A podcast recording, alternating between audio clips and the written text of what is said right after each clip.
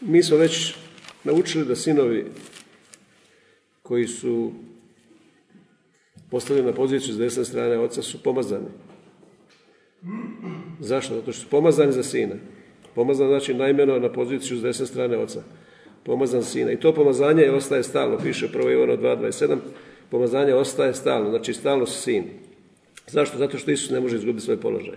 Mi sjedimo s njim s desna, u njemu sjedimo, on ne može izgubiti svoj položaj. Znači pomazanje ostaje stalno. Koje pomazanje? Da smo sinovi.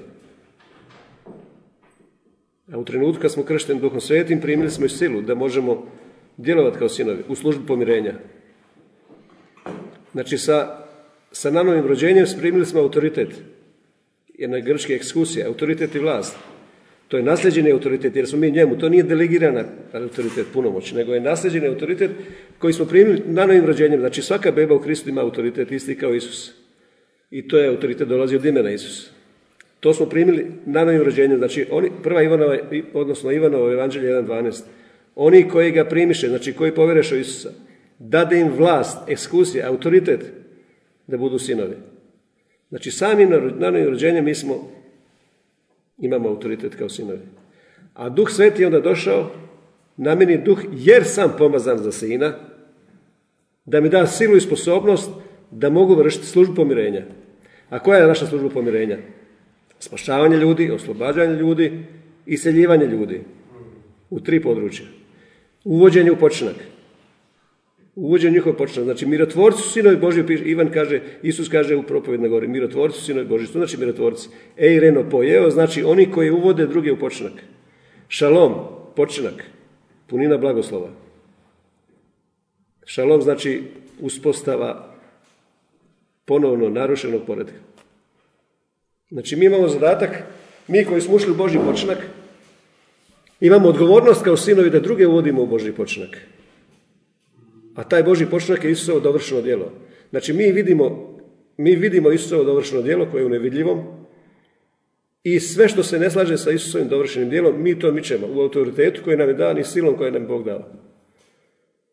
Ja ću danas, budući da sam već dulje vremena sam zaronio u učenje Johna Lakea, čovjeka koji je imao najviše iseljenja u povijesti čovječanstva.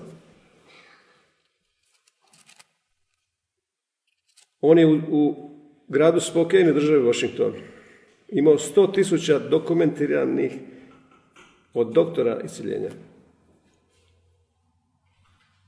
On je govorio da ima 100% iseljenja. Zato što je gledao Isusovo dovršeno djelo, jer Isus je sve iscijelio.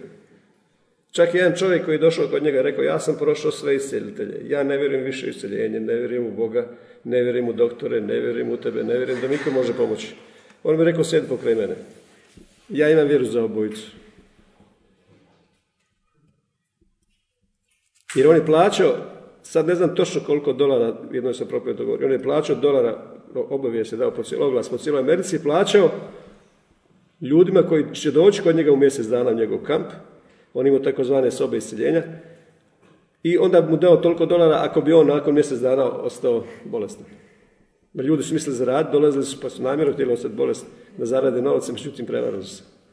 Niko nije se vratio bolestan.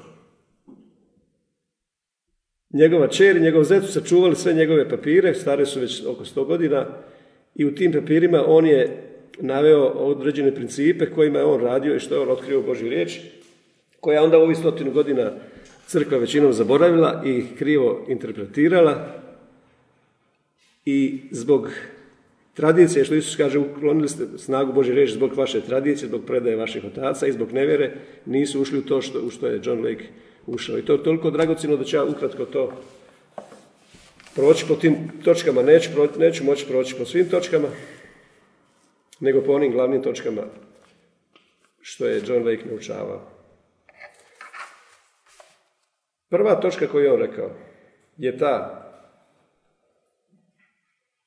da zašto je on to se činio? Zato što je on imao istog duha kojim je Isus to sve činio. Jer Isus kaže u Mateju 12.28, ako ja duhom Božim izgonim zle duhove, znači Isus je govorio da on sve to što čini, čini on, nego čini duhom Boga. Sve to što on činio. To znači, ako ja imam istog duha koji je to sve činio, onda ja mogu to isto činiti.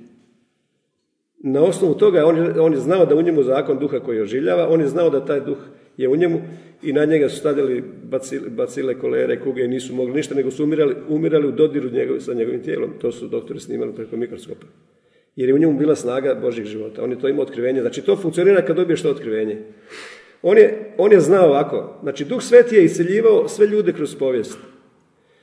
I kad ti gledaš na, na, nekad na video kazetama, danas na, na DVD-ima, na CD-ima, na, na televiziji, kad gledaš kako, duh, kako ljudi Boži isceljuju druge ljude, vi znate da to sve Duh Sveti radi. Isti, kad vidite, gledate to, isti taj Duh Sveti u vama.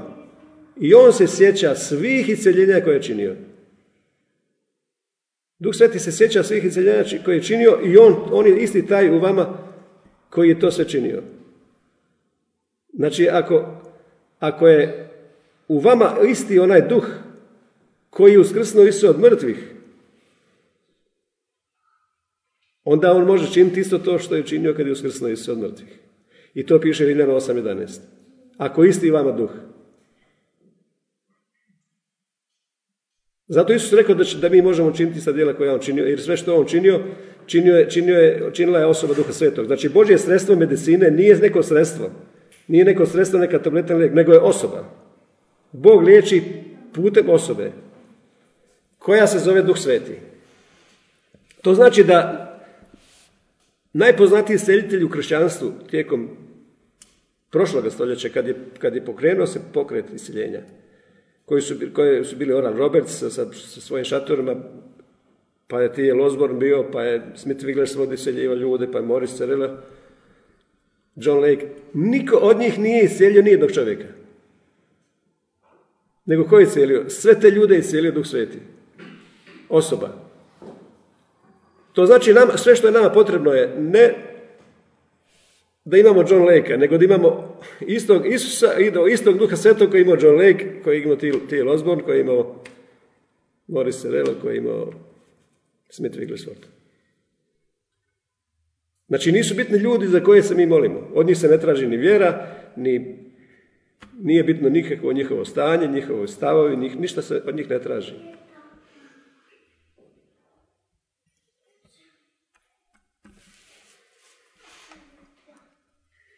Znači bitno je, bitno je da imamo ime Isus, kao što je imala prva crkva, i Isusovog duha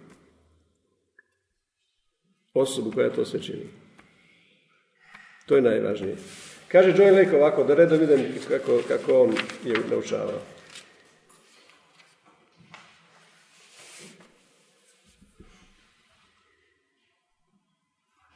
Prvo on kaže, prvo je što je važno, pojesti sve te krave. To su znači lažna učenja, tradicije, predaje, nevjere, sve te stvari u koje, koje, koje su ušle u kršćanstvo. Isus nikad nije iscijelio, pazite Isus nikad nije iscijelio nijednog kršćanina. Za vrijeme tri i po godine. Nijednog kršćanina nije iscijelio. Iscijelio je sve ljude koji nisu bili nanovo rođeni. Problem ljudi u crkvi je taj što se identifici, mogu identificirati u Bibliji sa tri vrste ljudi. Ili se identificiraju sa osobama koje su trebali isceljenje, pa su tražili isceljenje, ili su identificirali sa Isusovim učenicima koji su isceljivali pod delegiranom autoritetu jer nisu imali stalno duha svetog jer duh sveti nije bio išao jer Isus nije bio proslavljen. Oni su radili u delegiranom autoritetu pa se poistovjećivaju s apostolima koji su radili to do Isusovog uskrsnuća. A jedina osoba s kojim se mi trebamo poistovjetiti je Isus. Jer Isus bio stalno ispunjen duhom svetim, radio s duhom svetim kao što mi sada smo ispunjeni duhom svetim i pomazanje ostaje stalno. Zašto? Zato što smo mi sinovi stalno. I zato što je Duh Sveti sada obskrbi na sposobnosti silom, dao nam je Bog autoritet, vlast i silu protiv svake sile neprijatelja. Luka 10.19 kaže, dao sam vam vlast i silu protiv svake sile đavola. Znači, đavo nema autoritet. Dao sam vam autoritet vlast i silu. Znači, autoritet vlast smo primili na novim rođenjem, kao sinovi, a od duha svetog smo primili silu i sposobnost da možemo obavljati taj posao. Odnosno, Bog traži tijelo na zemlji koje će mu se predati da on kroz njega to radi, na njegovu slavu. A mi smo mislili da, da mi to trebamo raditi. Mi, mi, mislimo da, da, da, su, da je nama stalo da to radimo. A Bogu je stalo da nađe neko tijelo. Zato je kaže na 12, dajte svoje tijelo kao živu žrtvu. Zašto? Znači, ako sam ja dao duhu svetome, ove ruke predao mu, kao živu žrtvu, onda, on pola, onda je ovo njegovo tijelo, on polaže ruke na bolesne i on, on ih ozdravlja. Ako sam ja dao to. Znači, Bog traži ljude. Znači, kad ti ideš isciljivati ljude, naravno da Bog je mogao sam iscijeliti, ali on je htio da ja sudjelujem u tome. Moje je bilo samo da ja položim ruke, a njegovo da isceli.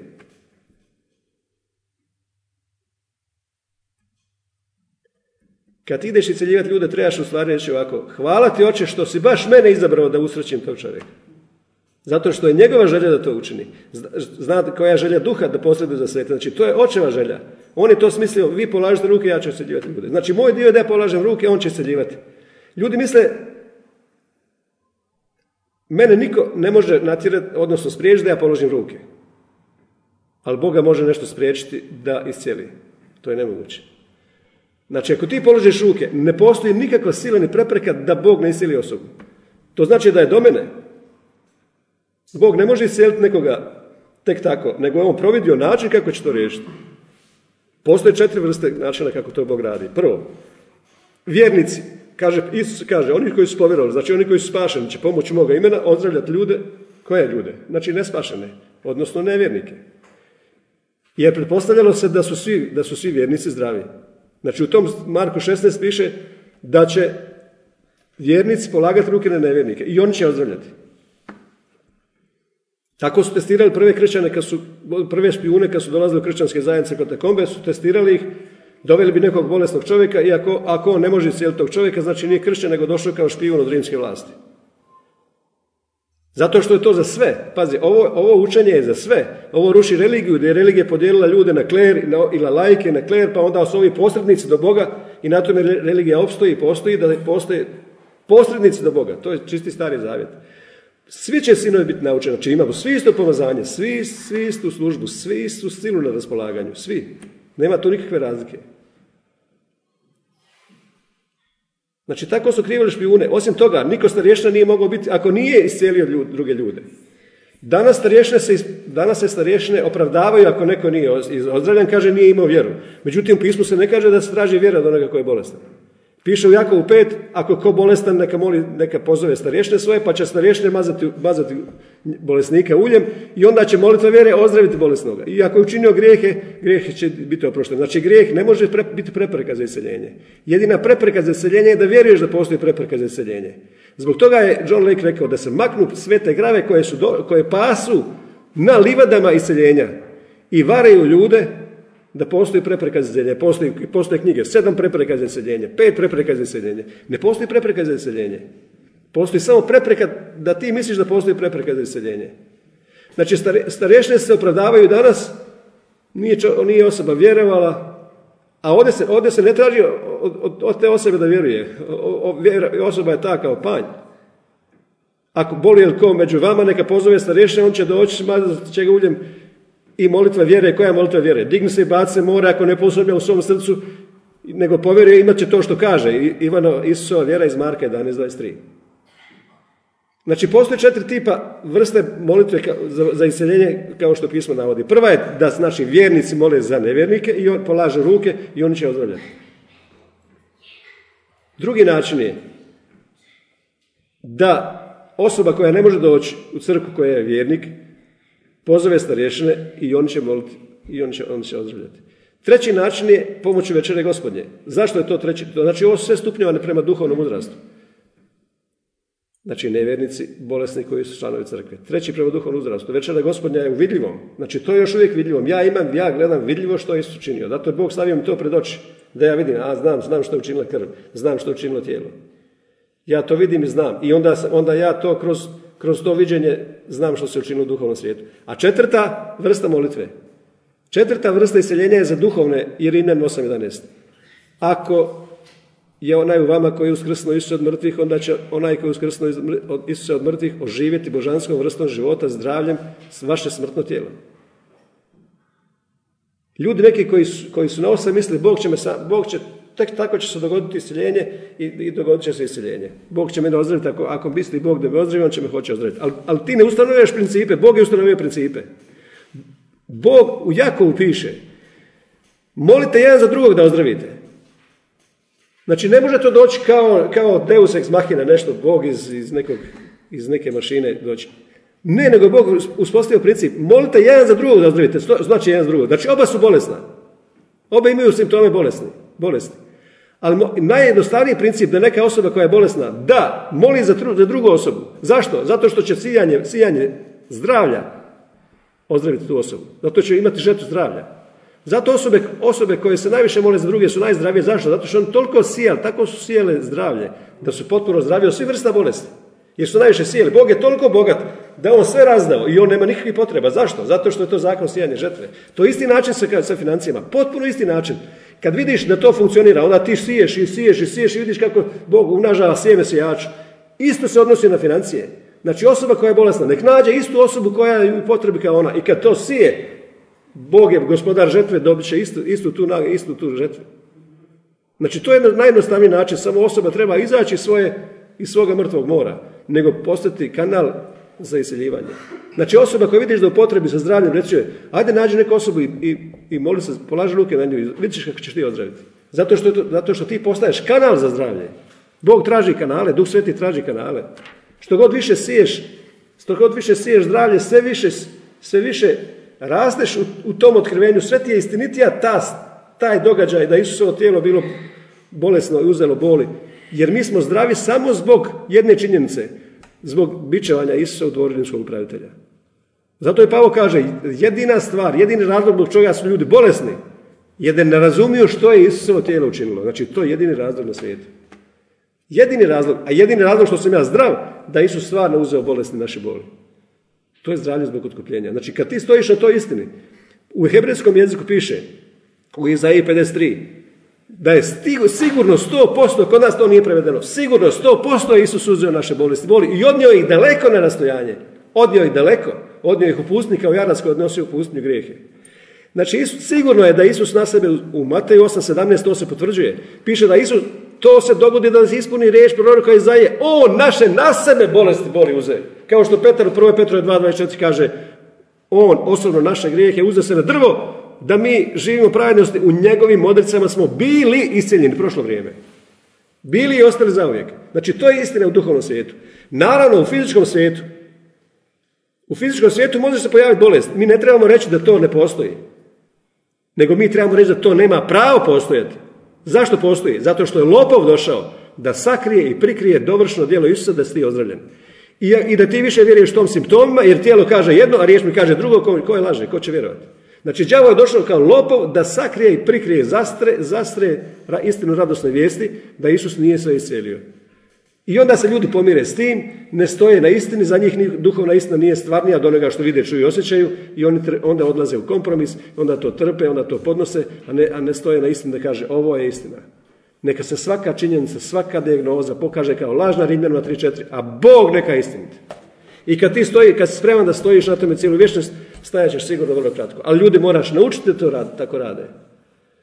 Znači, John Lake kaže, prvo moramo pojesti sve te krave koje pasu gdje? Na područje teologije iseljenja, božanske sile, božanskog autoriteta, božanske vlasti.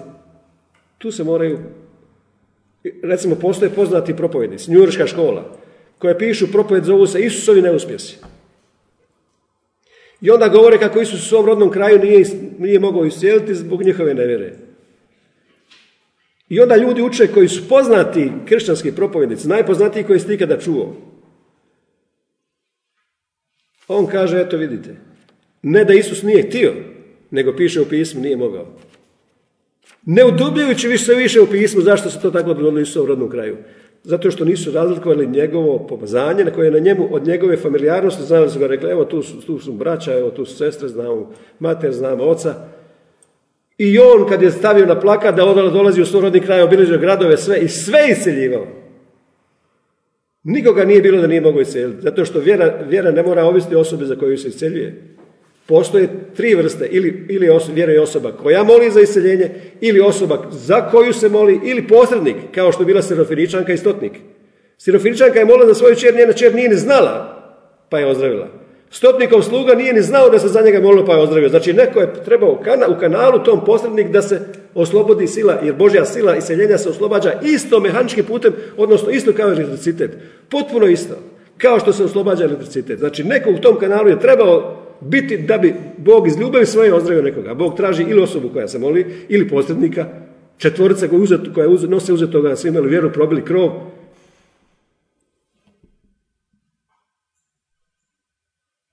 Isusovi neuspjesi, a nisu znali da, da kad je Isus oglasio u toj tvoj dvorani, u svom rodnom kraju, ja dolazim, došlo, u svim gradovima su dolazili svi ljudi iz okolnih sela, a u njegovom mjestu došla šačica od 50 ljudi i svi koji su došli bili su iseljeni.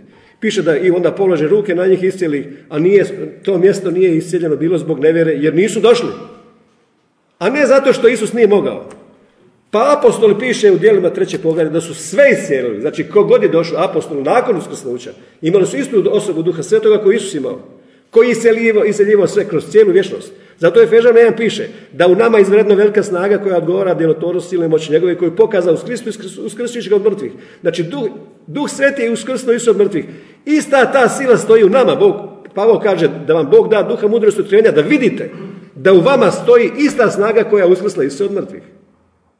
Znači to nije tvoja snaga. To je snaga Duha Svetoga. Ali ja i Duh Sveti to zajedno radim. Bog je stavio ulogu da ja to radim. On, on, on je slao učenike rekao, isceljujte bolesne. Ozdravljajte bolesne, uskrižujte mrtve. Nije rekao da se moli. Znači nikada apostoli nisu nisu molili za bolesne. Nego su zapovjedi vjere ozdravljali bolesne. Nisu se obraćali Bogu u, tom, u toj situaciji.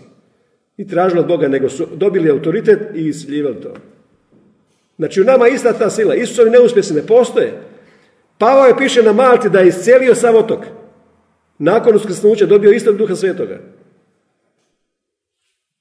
Plod utrobe tvoje bit će blagoslovljeno. Znači sve što, što od tebe izlazi bit će blagoslovljeno. Zato što piše u izleku 30, kako god se nas dotakne, bit će posvećen. Tako Isus pljunuo i ta pljuvačka ozdravila. Pavlove su nosili dijelove odjeće i ozdravljao, duh sveti ozdravljao, ne samo ozdravljao, nego, nego izgonio zle duhove iz Pavlove odjeće. Petrova sjena ozdravljala ljudi koji su bili u njegovoj blizini. Znači sve, sve oko nas ozdravlja. To se događa po otkrivenju. Sve se to događa po otkrivenju. Znači prva stvar koju je John, rekao je da se, da se moraju pojesti svete krave. Znači sve one lažne tradicije oko toga koje su ograničenja za, za iseljenje, koje su prepreke za iseljenje. Ne postoji nikakva prepreka. Potrebna je samo vjera. U, u šta? U Isusovo dovršeno djelo.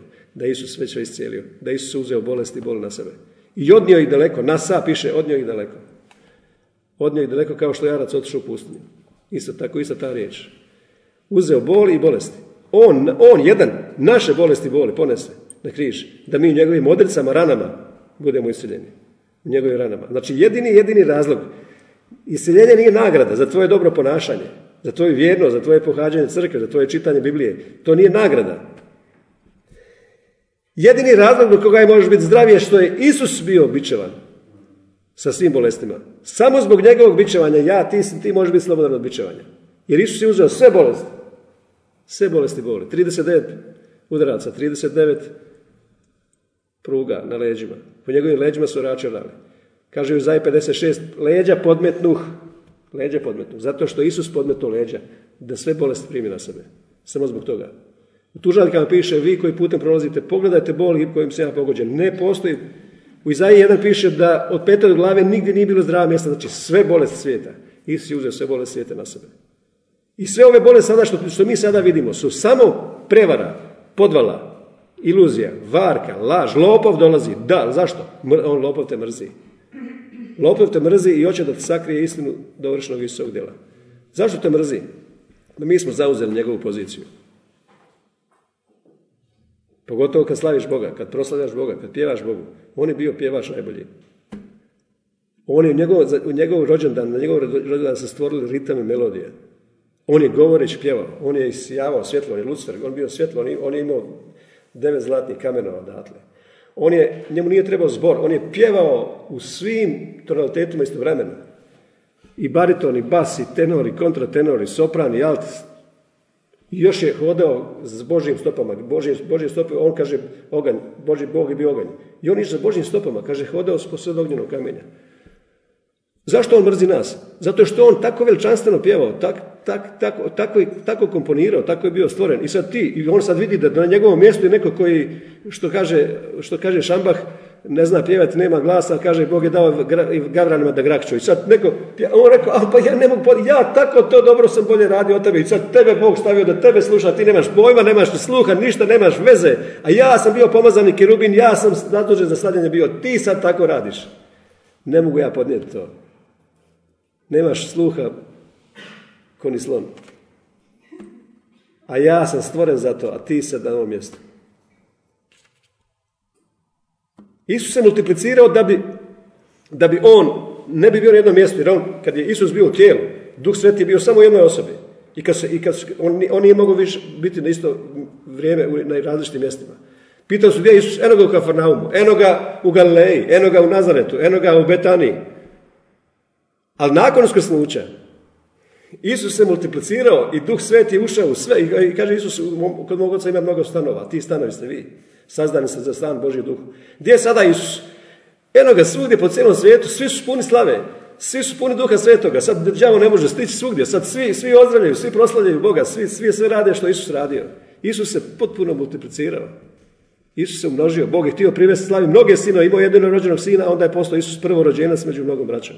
I postali, I postali su isti blagoslov koji ima Isus. Jer kad je, kad je Jakov prevario Ezava za prvo, pravo pravorodstva, što je napravio? Obukao se u Ezava. Obukao se. Izak osjeti miris. Osjeti miris. Odjeće. Ali napipao je. I kad je Jakov obukao odjeću brata koji je trebao dobiti blagoslov prvorođenca. Izaka je blagoslovio i rekao što da dam. Rodnost zemlje, plodnost žita, masline, ulje, pomazanje, sve blagoslov prvorođenaca, dvostručki blagoslov. Isto to, pazi, isto to, pogledaj poslanku 27 što piše to. Koji je blagoslov prvorođenaca?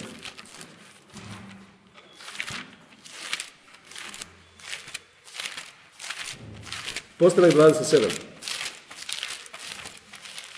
27, 27, 27. Primak se sine moje poljubi me. Poslije toga reče mu njegov otac Izak. Kad se primače poljubi ga, Izak osjeti miris njegove odjeće, pa ga blagoslovi. Gle miris sine mog, nalike miris polja. Kojeg polja? Edenskog vrta. Koje Jahve blagoslovi. neka ti Bog daje rosu s neba. A što je rosa s neba? Milost. Izrek je 19 da ne idemo u širinu sada. Milost, rodno zemlje. Rodno zemlje je mišman od šemen, maslina ulje. Znači ulje, pomazanje. Izobilje žita, što je, što je slika za žita? Kruh. Mladog vina, što je slika za mladog vina? Vin, kruh i vino. Kruh i vino. Gospodnja večera i ulje. Kruh, vino, ulje i milost. Blagoslov prvorođenaca. Kad je on obukao odjeću starog brata, dobio je blagoslov prvorođenca. I pazi ovo, kaže Efežana 6, obuste se svu opremu Božju, koju opremu Božju? Kad spasenja, oklo pravednost, pojas istine, obuću mira, marš duha, štit vjere. A što je to sve? To nije sve oružje, to je Isus. Ko je spasenje? Isus je spasenje. Ko je pravednost? Isus je pravednost. Ko je istina? Isus je istina. Ko je riječ? Isus je riječ. Ko je vjera? Isus je vjera. Znači obuci se u osobu. Kaže u Galačanima, vi svi koji ste sinovi Krista ste obukli. Krista ste obukli. Koji ste krišteni Krista, Krista ste obukli, svi ste sinovi Boži, vi ste Krista obukli. Zato je ime Isus tvrda kula kojoj se pravi utječe i obuče se u to ime. Još novo otkrivenje koje mi je Bog dao kad sam ja izlazio u sobe noći rekao mi ti trebaš objaviti Isusa, ne da ga objaviš, ne da ga dočaraš, ne da ga nacrtaš ljudima, nego mi je rekao treba objaviš ga kroz sebe. Ovo je još novo otkrivenje Bog mi poslije rekao da se ti trebaš obući u Isusa, da glumiš Isusa kao da si Isus. Zašto? Pokazujem nekoliko stihova, paze ovo. Kaže čovjek koji gradi kuću na stijeni, sličan je mudrom čovjeku koji se gradi od kuću, a koja je stijena? Isus. Znači, na Isusu se gradio kuću. Znači, dolaze oluje jednom i drugom. Tri prašića su napravljene po toj priči.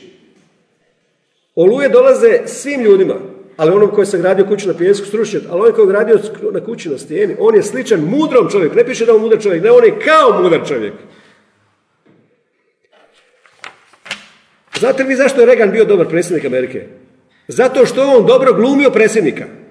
On je ušao, obukao se u predsjednika i glumio kao da je predsjednik. I bio najbolji predsjednik, a bio običan glumac. Pa ti, Bog kaže ti uđi u Isusa. Znači, Isus kad je rekao, ovo, kad dođete ocu, onda molite nešto u moje ime. Ne misli se u moje da ja molim u Isusovo ime, kao, nego obucite se u moje ime kao da ste Isus. Znači, ja sam obukao Isusa i dolazim pred oca kao što je kao što je Jakov obukao Ezava i došao pred oca, otac kaže što, što hoćeš da dam, evo ti glavni blagoslov. Znači ja sam došao pred nebeskog oca, obučen u Isusa. Potpuno obučen u Isusa, njegovu spasenje, pravednost, istinu, mir. I otac kaže što, što hoćeš da dam. Sve, sve ono što pripada Isusu, pripada tebi. Sve isto. Znači, mi kad radimo, mi kad nešto činimo sada, Đavo ne zna da li to čini Isus ili ti. Isusa znam, Pavla znam, ali ko ste vi? Pavo, pazi, pošto Pavo kaže dobine Galačana 2.20. Pavo kaže živi. Da, živi. I ljudi kažu ne živim. Ne, istina. Tamo piše pet puta živim u tom stihu. A Zoe, Zoe božanska vrsta života. Živim, božanska, ali ne više ja. Živim, ali ne više ja. Razumite što Pavo hoće reći? nego sam obukao Krista, kao da ja živim sada iz... Ja, Pavo kaže, imitirajte mene, mime taj. Znači, potpuno me imitirajte. Potpuno me imitirajte, kao, kao što ja imitiram Krista. Zamisli da ste Isus, doslovno, Pavo, Bog kaže, zamisli da Isus, živim, ali ne više ja. Život koji provodim u tijelu, provodim vjerom Sina Božjega. A sin se pojavio da uništi džavolska djela, piše prvo Ivanovoj. Ja sam sin. Pripremio sam tijelo da vršim tvoju volju. I meni pripremio tijelo da vršim njegovu volju. Dijela 10.38. Kako je Bog Isusa pomazao duhom svetim i silom, da je prošao zemljom uzduži popreko ozdravljajući sve koje đao bijaše tlačio. To isto se odnosi na mene. Ja sam prošao zemljom uzduži popreko. Jer me Bog pomazao kada? Kada je postavio na poziciju sina. Duhom svetim. Kada je, Isusa, kada je Isusa Bog pomazao? Kad se rodio. Rodio se u vašem gradu spastel Krist. Znači Isus je pomazan od rođenja. Kada je primio silu? Kad je kršten u Jordanu, kad je Duh Sveti na njega sišao. Duhom svetim i silom. I prošao je zemljom ozdravljajući sve koji je tlačio đavo. Znači potpuno isto. Potpuno isto smo mi pomazani Duhom Svetim i snagom da prođemo zemljom. Da demonstriramo da Isus uništio đavolska djela. I sin se pojavio da uništi đavolska djela. Znači, zašto Isus pojavio na zemlji? Da uništi džavolska djela i da vrati sve na subotni počnak. Da vrati na početak. Jer subota, ideja subote je vraćanje cjelovitosti čovjeka koje je bilo prije pada. Bog nas je prije našao u Adamu, prije u Kristu nego što nas izgubio Adamu. I ranije je prije postanka svijeta.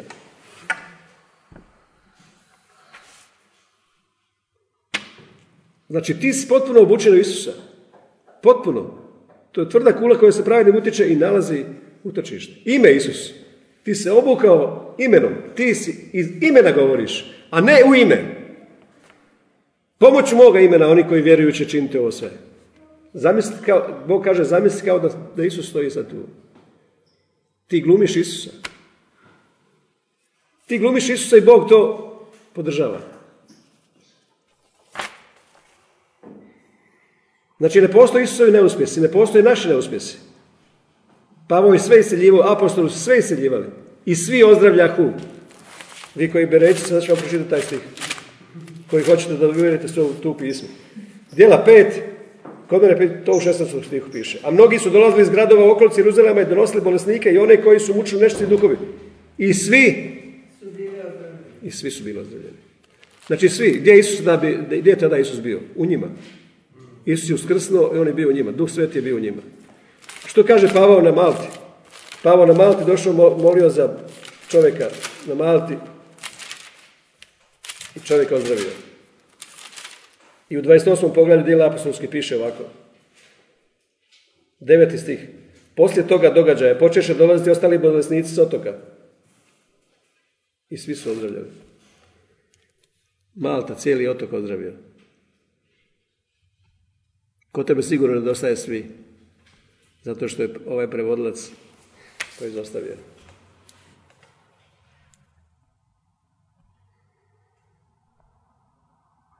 Druga točka John Lake.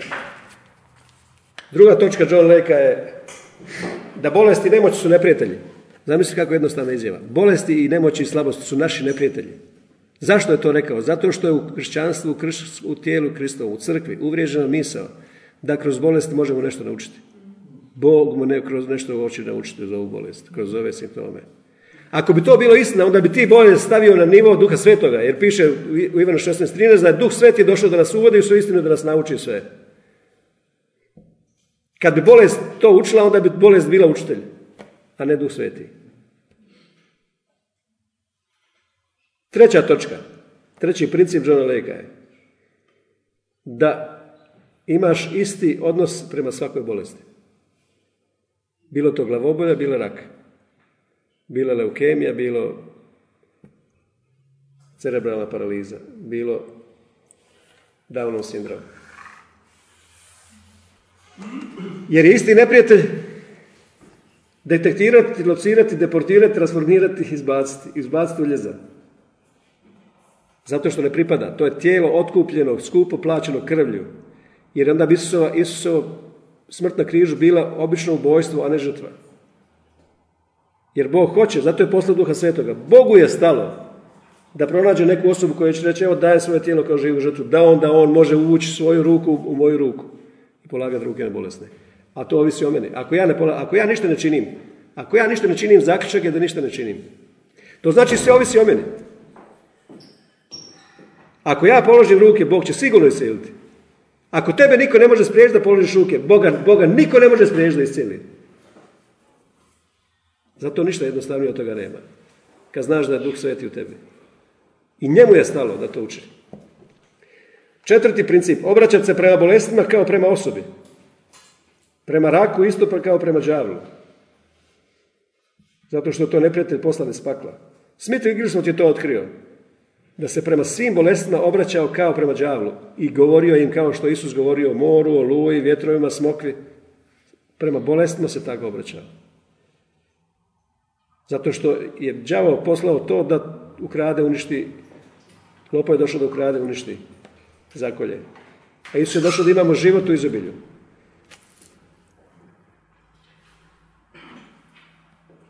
sa stavom mržnje, nepodnošenja i netolerancije bez kompromisa ne dati đavlu mjesto, a ne podnositi to.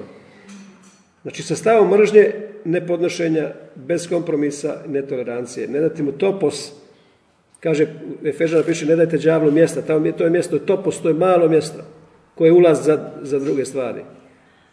To u vojnoj terminologiji se zove mjesto mostobran.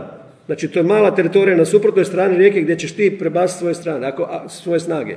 Ako osvojiš mali dio sa suprotne strane neprijatelja, onda ćeš na to mjesto prebaciti svoje snage i onda ćeš osvajati u teritoriju. To je, u topografiji se zove topos. Znači, bez obraćati se prema bolestima kao prema osobi. Peta stavka koja moraš znati još, još od prve stavke što sam govorio. Bog ljubi sve i sve iscijelio svima oprostio grijehe i sve iscijelio. 103. psalam. Kaže, on je oprostio sve grijehe tvoje, iscijelio sve bolesti tvoje, od propasti čuva život, ko se mladost obnavlja. To, David još, to još David vidio. David koji je vidio, koji, koji je bio čovjek budućnosti. Zamislite, David koji je bio čovjek po Božjem srcu. David kao kralj ne smije biti svećenik. Jer kralj je morao čuvati dostojanstvo, ne smije biti svećenik. Kako je Šaul poginuo jer je htio napraviti nešto što treba napraviti svećenik. Ali David je bio toliko u strast imao za Boga, da on hoće da bude, njegova težnja da bude blizu Boga. On skida kraljevsku odjeću, tamo piše, ljudi misle da ga David igrao gol pred Bogom. Da je kralj, David skinuo kraljevsku odjeću, obukao se u svećeničku odjeću, lanini opračak stavio. Samo da bude u Božoj prisutnosti. Zato je mogao jesti kruhove onaj kad je ušao tamo. David je htio, njemu je bila važnija Božja prisutnost od kraljevske od kraljevske pozicije. Bog je to znao. Sve je prolazno, paze ovu, paze ovu izreku. Sve je prolazno osim Božje prisutnosti u tebi i meni. A sve što ti je potrebno u životu je samo Božja prisutnost. Sve. Jer ekstaza i radost nije neko sredstvo, nego je osoba. Iseljenje bolesnih nije neko sredstvo. Nije panacea što su govorili neko sredstvo koje se liječi, nego je osoba. Niko ne može ukrasti svoju radost. Zašto? Zato što Isus to je radost. Znači, Bog je sve iscijelio i svi su zdravi zbog jednog jedine činjenice. Zbog bičevanja Isusa i njegovih leđa, po njegovim su leđima orača rani. Sigurno je, piše u izrekama, odnosno u Izaji 50. A ken, znači sigurno je 100%. Ne znam zašto su to kod nas izostavili.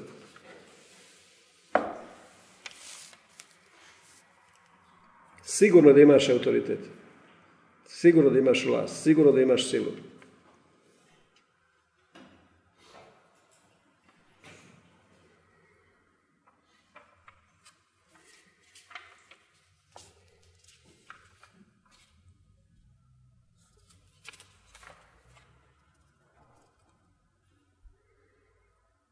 Treba li imati poticaj da iseljuješ ljude? Treba li biti čuvar brata svoga?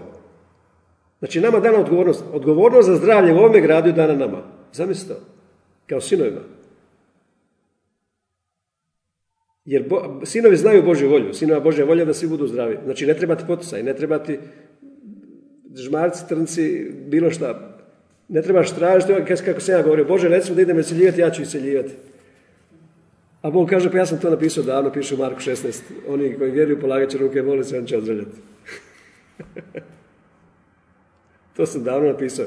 Najčitanija knjiga u povijest čovječanstva je ljubavno pismo od Boga meni. Naj, iako je to pismo intimno, Bog razotkriva sve pojedino, sve, sve, sve od meni najsitnije tajne iz prošlosti, sadašnjosti i budućnosti. Ali ja sam, to, ja sam dopustio iz svoje dobrote da to svi pročitaju.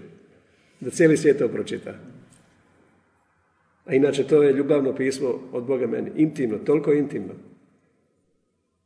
Zamisli da je najčitanije, najčitanija knjiga na svijetu, najčitanije štivo na svijetu je ljubavno pismo koje je Bog tebi napisao.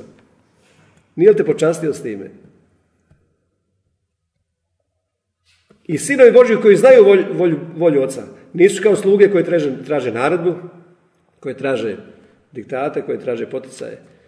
Znači, sinovi Boži isceljuju ljude svugdje, na svakom mjestu, bilo zgodno, bilo nezgodno, sve ljude, zato što bolest koju, koju vidiš na ulici nekog čovjeka, đavo nema pravo i na toga, bez obzira što je nevjerni, što nije svašen. Zato što Isus uzeo, ljude, uzeo sve bolesti svih ljudi svijeta. On je žrtva pobjednice ne samo za nas, nego za sve ljude svijeta. On je Janjek Bože koji je umro za greh svijeta. On je tako ljubio svijet da je dao sina. Znači, nelegalno je i nema pravo đavo tačiti nikoga drugog. A mi smo zato odgovorni, samo mi zatvoramo oči. Zamislite to. Znači, kad, kad ti, kad budeš, uvjerio se da to funkcionira stalno, ti ćeš zahvaljivati Bogu stalno da to možeš raditi i da to funkcionira stalno kao što je kod John Lake 100%, 100% iseljenje bilo. Zašto? Zato što je on vidio dovršeno djelo i micao je sve to što smeta dovršenom djelu. Bog mu je dao autoritet, vlast, silu, jer kad sin Boži govori, onda nebesa slušaju, treće nebo sluša i suglašava se s tim i daje silu zato jer Bog bdije na riječno svojih da ih ispuni. A onda kad sin govori pakao, sluša i podlaže se. Znači, nebo sluša i potvrđuje to i suglašuje se, a pakao sluša i podlaže se. Jer što god, Isus kaže, su ključev kraljevstva. Što god svežete i što god razvežete, daje vam. To znači u teologiji rabinskoj, što dopustite i zabranite. Što svežete, bit će svezano na nebu. Kojem nebu? Na drugom nebu, gdje je Neće biti svezano na Božjem nebu. Što god dopustite, bit će odvezano sa trećeg neba. Što god zabranite, digni se i baci more. Iako ne posunjaš, nego povjeriš, imat ćeš to što kažeš. Što god zabraniš. Znači, u svim okolnostima, bilo zgodno, bilo nezgodno. Bilo zgodno, bilo nezgodno. Šesta, šesti princip. Zapovjed vjere, a ne molitva. To znači naređenje, a ne molitva. A Isus nije molio za bolesne. Isus nije rekao učenicima da mole za bolesne. Apostoli nisu molili za bolesne. Oni su zapovjedali. Tabita ustani ozdravi, ispriži ruku, ustani hodaj. Znači, to je bila zapovjed. Ne tražiti od Boga da to učini umjesto nas. Ne obraćati se Bog, Bog kaže reci ovoj planini, reci ovoj gori, reci ovome problemu da se makne. A ne, o Bože, reci ovom problemu da se makne. O Bože, reci ovoj planini da se makne iz mog života. Ne, ja sam tebi dao autoritet. Čak je to Mojsije znao još. Mojsije se hvalio pred ljudima, kaže, sad ćete vidjeti na Crvenom moru, sad ćete vidjeti šta će Bog za vas napraviti. Sad ćete vidjeti to kako će Bog napraviti. A Bog kaže Mojsiju, što za pomažeš pred meni? Šta imaš ti to u ruci? Šta ti to u ruci? Šta? Pa što je štap? Autoritet. Pa digni taj štap i reci moru razdvoji se. Još je Mojsije Bog učio da on bude predstavnik Boga na zemlji. Kao da to o, Bog ima, jer Bog nema tijelo. Nismo njegovo tijelo. Znači ja sam tebi dao autoritet da ti, ako ti ne koristiš ti taj autoritet, onda će biti oteta. Znači ne govoriti Bogu o probleme, ne govoriti nikome drugom.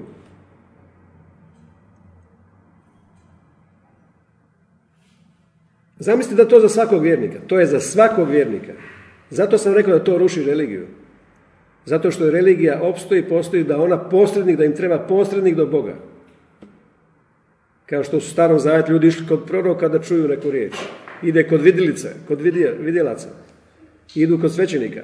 A on kaže, svi će ti sine biti poučeni od Boga. Od Boga, naravno kroz onoga koji ima dar učenja. Ali će i Duh Sveti otkriti to što je već bilo investirano u njih.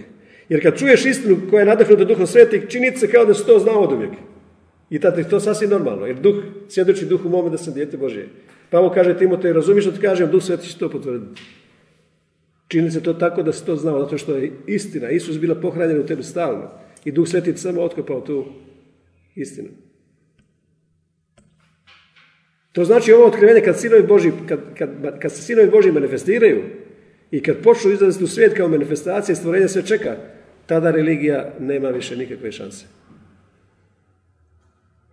Nema nikakve šanse. Zato se religija najviše bunila, farizeji se bunili protiv su. Ti uz pomoć Belzebula jeste rezle duhove. On kaže, ja duhom Božim, ako ja to duhom Božim, vi znate da je došlo kraljevstvo. Isus je demonstrirao kraljevstvo, potvrđivao, jer uvijek govorio, iseljujte bolesne, propovedate kraljevstvo. Propovedate kraljevstvo i iseljujte bolesne. To je bila njegova zapovjed. Znači, ako ja, ako ja ne činim to što Boži reč kaže, onda ne vjerujte onome što ja kažem. Dosta je bilo, dosta je bilo u crkvi toga više da se crkva krila, krila iza propovjedanja. A vrijeme je da se demonstrira. Filozofi su različito svijetu mačili, 11. Marksova teza Forbach, radi se o tom da se on izmijeni. Govoriti brdu problemu, a ne drugom o brdu i problemu, znači niti Bogu. Govoriti tijelu kako treba biti da radi normalno. Znači kad opleniš kuću, kad istiraš onoga koji je donio začetnik bolesti, duha slabosti, kaže Luka, doktor kaže da je žena koja je bila zgrčana, koja je imala artritis, bila, imala artritis zbog duha slabosti, nemoći koji je začetnik bolesti. Znači on kao je doktor, danas nije da doktor to je neće reći, osim naše doktorice Ivane. Znači duh je neki začetnik te bolesti. Medicina samo vidi površno, a ne vidi koji je začetnik bolesti. Ali pazi ovo, Svaki demonski duh se manifestira. Ti vidiš duh homoseksualnosti kako se manifestira kroz govor, kroz kretanje tog čovjeka. Ne treba da to neko uči. A duh slabosti se također manifestira. Kako? Ti vidiš da osoba slaba, on se manifestira u fizičkom kao duh slabosti. I njega je najtire, najlakše istirati. Zašto? Zato što se on zove duh slabosti. On je toliko slab da ga je najlakše istirati. Ali bilo kojega drugog demonskog duha isto tako lako istirati. Zašto? Zato što ti imaš autoritet. Jer pazite ovo, kad, sin, kad se sin izgubljeni vratio ocu, Dobio je četiri stvari. Svi misle da je dobio tri stvari. Zašto? Zato što previđaju da je prvo otac njega poljubio. Zato znači da prvo je dobio ljubav. Otkrivenje ljubavi je najveće otkrivenje koje će ikada dobiti. Jer kad neko ima otkrivenje da ga Bog ljubi, njemu ne treba vjera. Jer vjera, vjera radi na pogon ljubavi. Ti kad vidiš da te Bog ljubi, vjera dolazi. Vjera radi na pogon ljubavi, piše. Znači prvo je dobio ljubav. Drugo je, dobio je odjeću, plašt, pravednost. Ne samo plašt pravednosti, dobio je obnovljen um. To je isto plašt. Treća stvar, dobio je prsten. Što je prsten? On predstavlja obitelj. On je mogao predstavljati obitelj da kupuje svugdje sa prstenom, sa bliskom isto kupovalo sa prstenom. Pečatni prsten, ti kupuješ nešto i ostaviš prsten kao, kao predstavnik te obitelji. predstavljao se obitelj. Ti si došao u obitelj, ti si predstavnik Boga na zemlji, ti si veleposlanik neba. A četvrta stvar koju je dobio je bila sandale. Sandale na grčkom jeziku znači hipodema. Znači svezati ispod. Hipodema znači svezati ispod, što znači dobio autoritet kao sin. Sandale su nosili samo sinovi, inače su ljudi hodili bosi. Dobio autoritet kao sin. Znači ti imaš autoritet nad svakom neprijateljskom silom i ništa vam ne može nauditi. Isus kaže, ništa. Znači ništa vam ne može nauditi. Znači nema formule, nema formule kako ti govoriš, jer bi to bila religija. Religija ima formule. Religija imamo moletvine, religija ima formule. Nije važno što ti govoriš. Nije važno što se govori, nego je važno tko govori. Kad govori sin, nebo sluša i potvrđuje i suglašava se, pa kao sluša i podlaže se kad govori sin. Znači treba znati da sam sin. Ne samo to, nije važno što govoriš, nego što govoriš iz vjere. Važnije je što vjeruješ nego što govoriš. Jer vjerovak zato govori. Zato ljudi nabrajaju svašta, čuli su u zakonu ispovjedanja, govore, govore, ali ništa ne događa se. Zato što to nisu rekli iz riječi vjere. Kad sin govori riječ vjere, onda se to manifestira. Znači, što je najvažnija stvar? Najvažnija stvar je otkrivenje. Otkrivenje istine je najvažnija stvar. O, tom, o tome tko si, što imaš na raspolaganju, što je istina, ko je Isus, ko, ko je svijet, ko si ti, ko je đavo.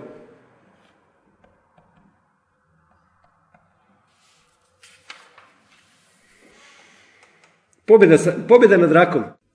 Ovo nije formula, ovo je samo jedna, jedna vrsta ispovjedanja koju je John Lake imao ispovjedanje. E ovako, ovako je on govorio.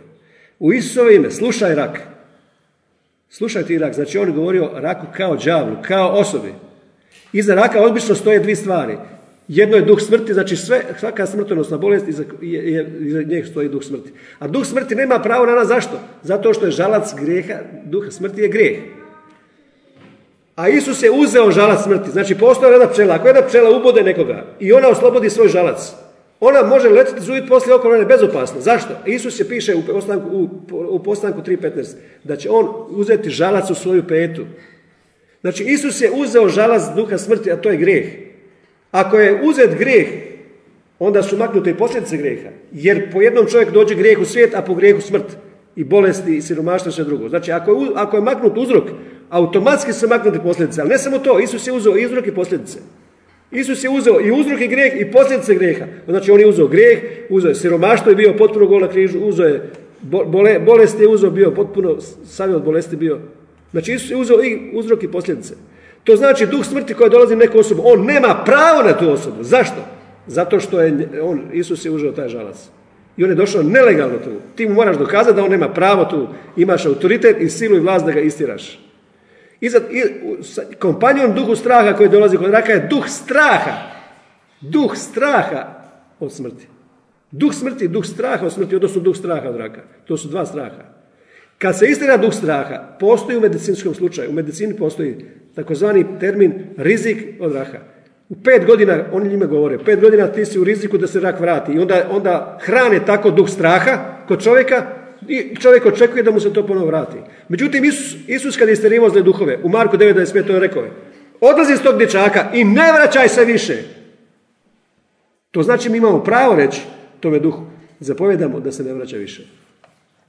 Jer, nako, jer on pokušava se ponovo vratiti. Znači, ovako, ovako je John Lake govorio. U Isusovo ime, ti duše raka, ti duše smrti, ti raku, slušaj me, ja lomim i rušim i uništavam tvoju silu nad ovom osobom jer ti upravo sad zapovjedam da napustiš ovu osobu, odlazi, odlazi iz ovog tijela, osuši se i budi proklet. Odlazi van upravo sad u Isusovo ime i ne vraćaj se više. I onda nakon toga ti polažeš ruku na tijelo, polažeš ruku na tijelo, oslobađaš Božju vrstu života i zapovjedaš tijelo onako kako tijelo treba normalno funkcionirati. Kažeš tijelo i taj organ koji je bio narušen od raka, govorim ti, budi nov, obnovi se, funkcionira kako treba. Znači onda govoriš tijelu, tijelo onda sluša što ti govoriš, onda govoriš tijelu. Zapovjedaš svakoj stanici tkiva i organima koji su bili pod napadom da se obnove, da budu iscijeljeni i da funkcioniraju ispravno. Zato što sve sluša što govori Bog, odnosno što, što govore sinovi Božiji. Znači cijelo stvorenje tako, tako je stvoreno da odgovara na riječ Adama. Prije pada. Sad slušaj, jedna od najvažnijih točaka što ću što će reći možda ova što je bilo sakriveno tijelu Kristovom. Ovo je učenje John Lake. Smatrajte bolesne ljude kao ratne zarobljenike koji su mučeni i tlačeni. Zamislite. Znači, bolesni ljudi su ratni zarobljenici koji su mučeni i tlačeni. znajući da iseljenje nije nagrada za dobro ponašanje, nego je znak, jer piše, ovi će znaci pratiti oni koji budu vjerovali, ovo je znak, iseljenje je znak, i iseljenje je polje bitke, odnosno polje boja. Gdje je to polje boja se odigrava? Polje boja je tijelo toga čovjeka.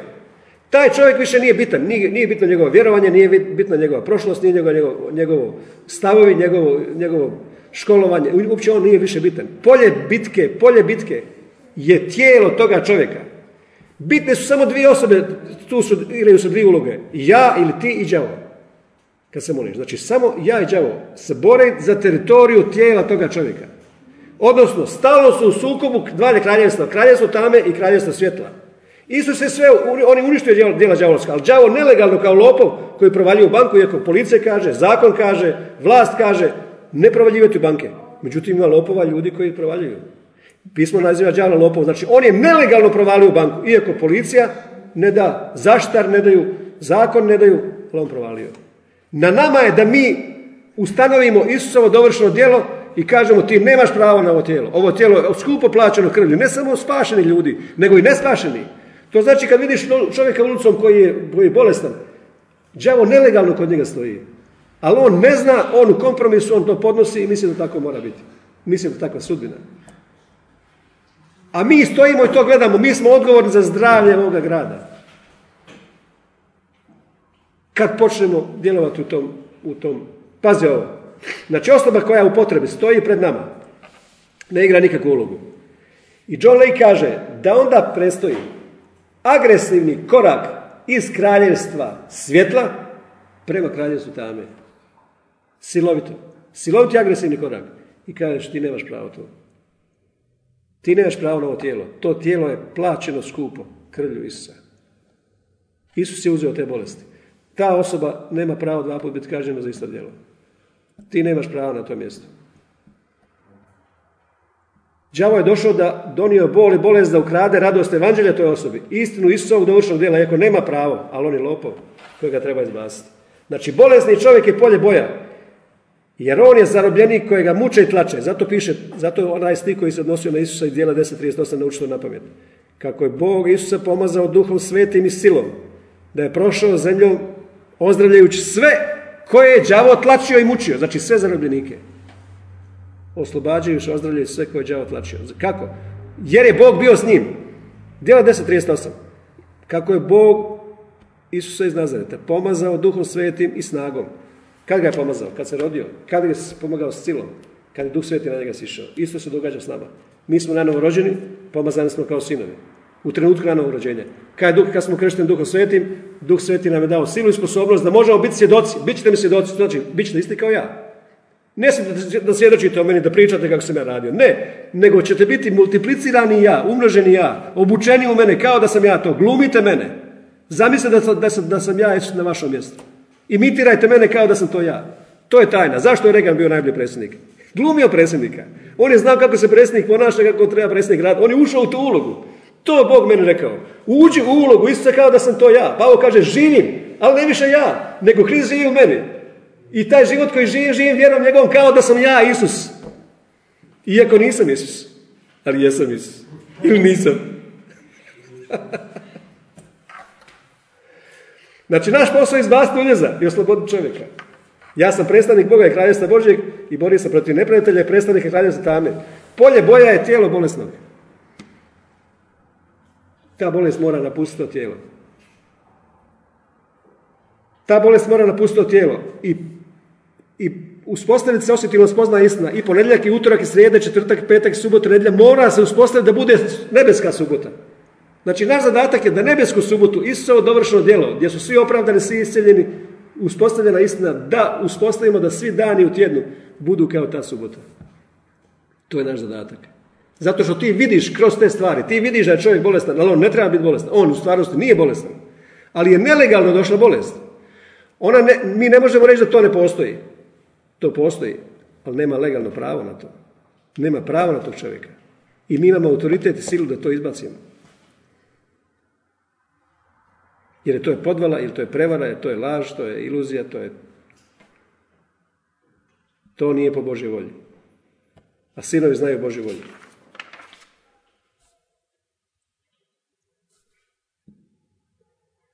Kaže Luke 9.1. Dade im, dade im silu, dunamis i autoritet, ekskusija na svim bolestima, na svim zlim duhovima, da budu, znate kako u originalu piše? Da budu terapeuti. Terapeut znači zdravlje. Da ozdravlje. Terapeut. Zamisli da imaš, da imaš titulu da si terapeut. Mi smo svi terapeuti. Mi smo terapeuti, sinovi su terapeuti. Pazi ovo.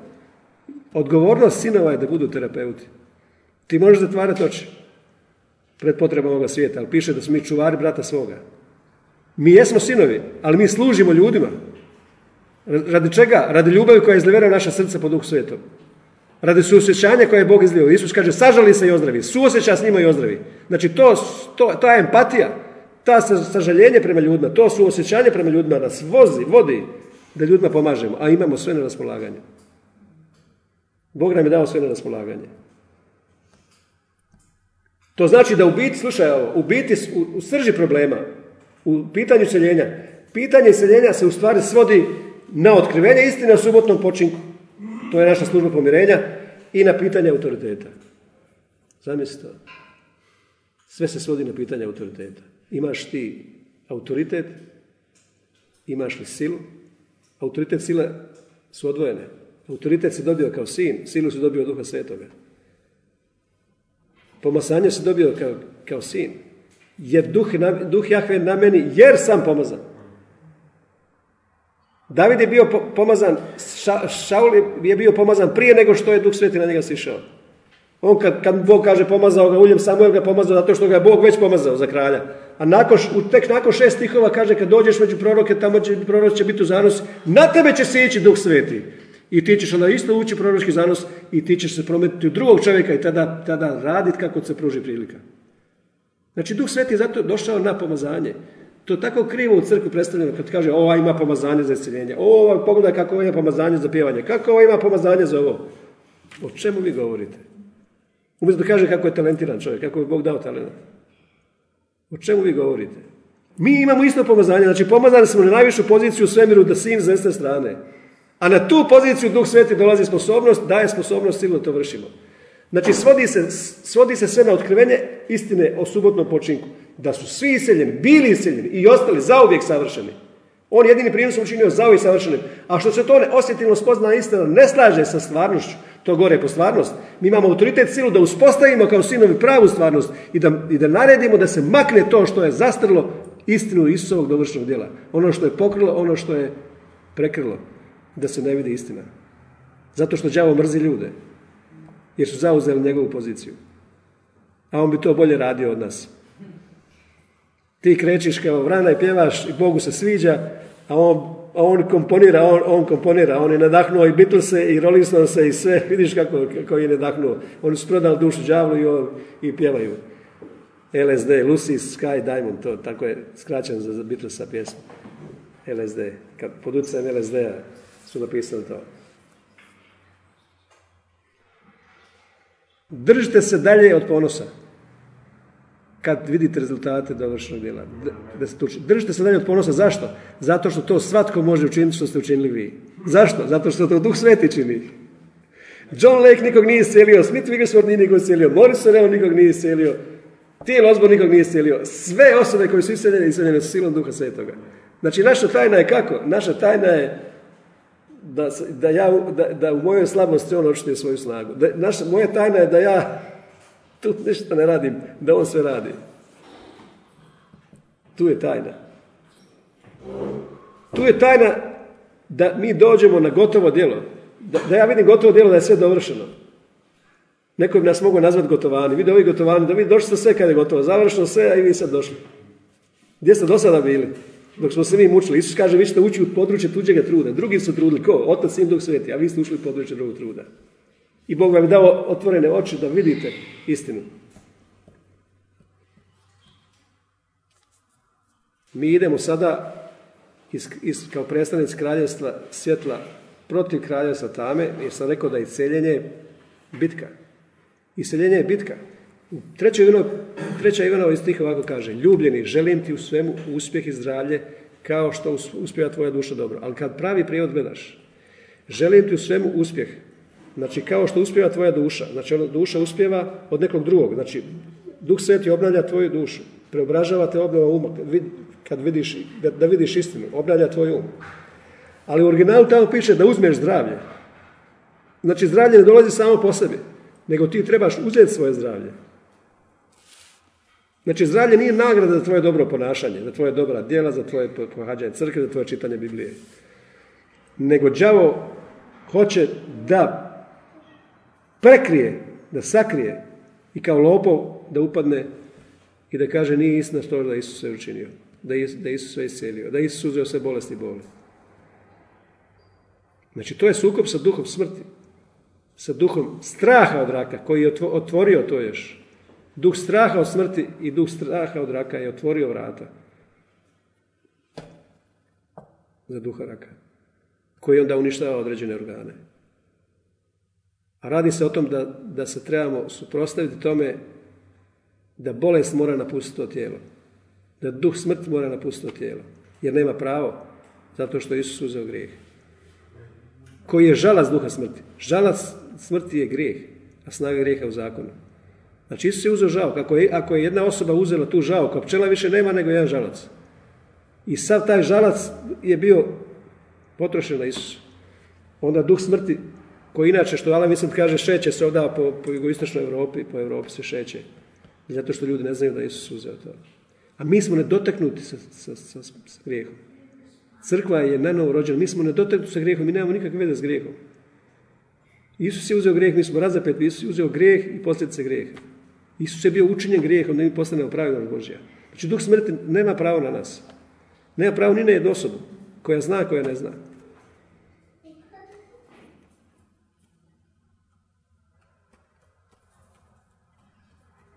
Znači istina duha smrti, istina duha straha o smrti.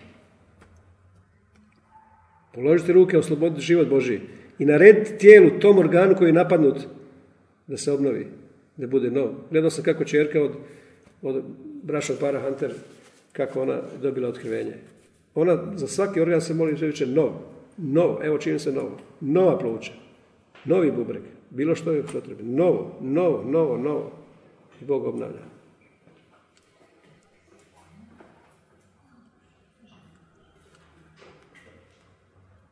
Samo morate znati da je Duh Svetu stalo, Duhu Svetom i Bogu više stalo nego nama.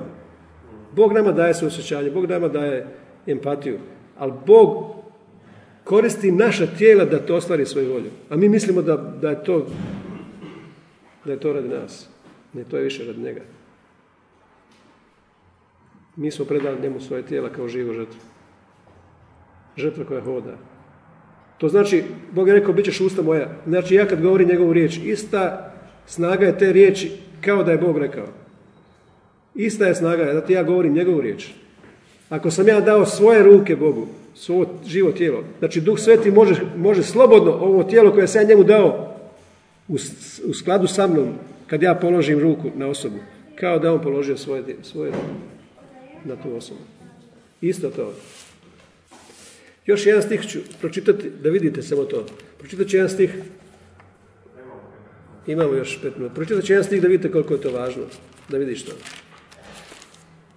Iz Efežena druga deset. Druga deset. Pogledaj to.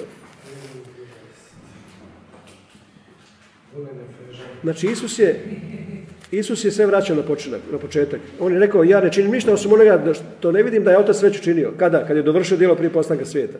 Znači Isus je sve suobličavao sa sobom. Kad je vidio čovjeka slijepog, on je znao da, mora, da je taj čovjek stvarno vidi. Kad je vidio čovjek suhom rukom, on zna da taj čovjek ima zdravu ruku. Znači u nebu nema defekata, u nebu nema bolesnih.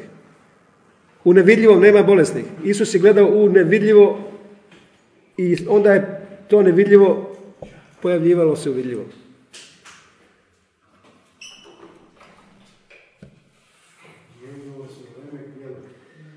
Njegovo smo remek djelo, da, remek, remek djelo, pojema, njegovog poetskog umjetničkog genija. Znači, kad je Bog rekao, prošli put sam ja govorio, kad je Bog rekao, sjedim iz desna dok ne položim sve neprijatelje podleže tvojim nogama. Sjedim iz desna, dok ne položim sve neprijatelje. 110. psalam, najcitiraniji u pismu. Što je značilo to? Triumfalni, triumfalna povorka. Znači, ti sjediš u Bliskom istoku. Defile je bio, car koji je pobjedio, je sjedio na svome tronu i dolazili su poražena prijateljska vojska sa svojim car i njegove vojskovođe sve su dolazile da on sjedio i pripremio John da na njih nasloni, da Johnom nasloni na njihovu glavu. To je Bog rekao. Znači, svi neprijatelji su poraženi. Ti samo sjedi iz desne dok ja ne dovodem te položene, poražene neprijatelje po tvoje noge. Bog će satrti brzo stolu pod vašim nogama Rimljana 16.20. To znači da svi naši neprijatelji, koje su bolesti, siromaštvo, ne znam, nered u obitelji, što, što god može, što, što, što, možemo još misliti, što, što je, što, koji su naši neprijatelji. Znači sve ono što ukralo našu baštinu, našu očevinu. Znači sve je već poraženo. Bog kaže sjedi i gledaj u defileu, pripremi Gledaj u defileu kako prolazi pored tebe svi poraženi neprijatelji. Sjedi, gdje sjedim iz desna, poziciju na autoriteta i sile, dok ne vidiš položene neprijatelje po tvoje noge. Ne, ne kad, kad se životu svi problemi riješe, onda sjedi. Ne kad sve se dijagnoze riješe, onda sjedi. Bog kaže, sjedi prije toga. Kliči nerotkinjo koja još nemaš te rezultate, još nisi rađala. Ali ja sam to riješio na križu. Bolesti, boli sam uzeo, siromaštvo sam uzeo. Vi ste postali bogataš njegovim siromaštvom. On je učinjen grijehom da mi postanemo pravi. Znači ja sam to sve učinio. Izaija 54 nakon 53. Sjedi nerotkinjo. Kliči koja nisi rađala. Sjedi i gledaj kako sam ja već sve porazio. Znači sjedi to. Ti si gotovan. Došli ste na gotovo djelo. Vi ste gotovani. Ovi dolaze sve na gotovo. Znači naša snaga je u Božjem počinku. Izaja 30.15 kaže u smirenom uzdanju snaga je vaša. Naša snaga je u Božjem počinku. Naša sila je da vidiš da je sve dovršeno. Tu je naša snaga. I sad pazi u Efežanu 2.10 kako da ti ja protumačim taj stih. Piše ovako. Njegovo smo najme remek dijelo. Stvorenje. Ktisentes. Pojema. Znači pojema umjetničkog genija. Ovo je odavde riječ poeta. Pjesnik. Znači njegovo pjesničko djelo, njegovo remek djelo, njegovog pjesništva, njegovog umjetničkog genija Božijeg. Ktisentes, potpuno novo što nikada nije, niko nije sijao u to srce. Stvore ktis, tisis kainos, potpuno novo. U Kristu Isusu. U Kristu Isusu. Radi dijela. Znači, evanđelje je Božja, Božja mišljenje o meni napisano na Isusu. Radi dijela ljubavi koja je Bog unaprijed pripremio da u njima živimo. Kad unaprijed? Ova riječ prohetimadzo znači unaprijed. Kada unaprijed? Prije postanka svijeta. Znači prije postanka svijeta, znači mi smo pozvani da kao što Isus radio dok je on iseljivao sve sa silom blagoslova, vraćajući sve na onako kako je trebalo biti prije pada, da nije bilo pada, sve bi bilo savršeno. Ali Isus učinio sve da se ponovo bude, da se vrati prvo, na prvobitno stanje.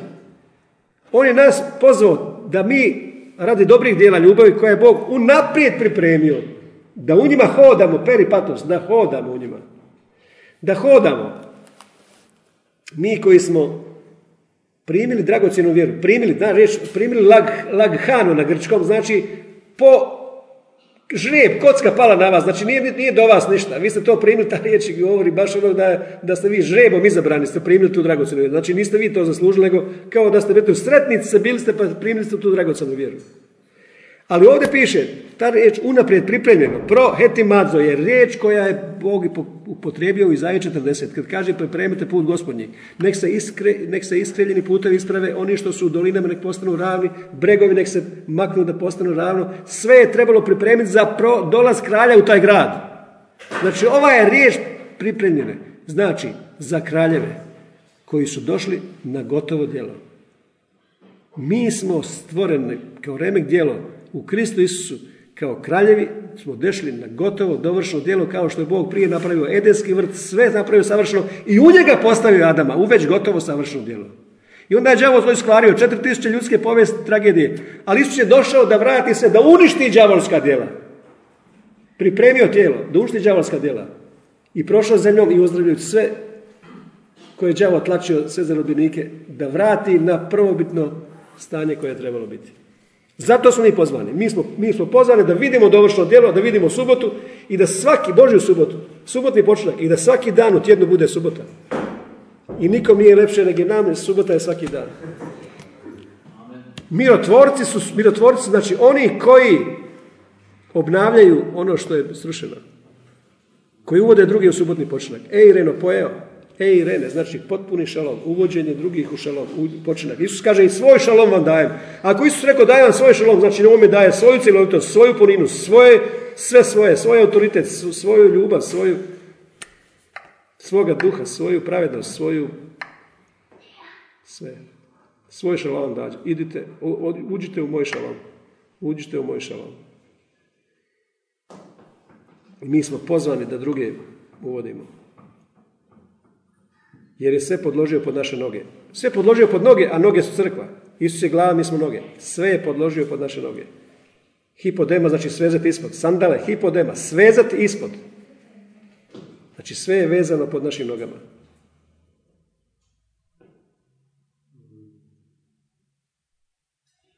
Sjedi i gledaj. Defile povorku poraženih neprijatelja. Gledaj triumfalnu povorku. Sjedi i pripremi John. Živi iz pozicije počinka.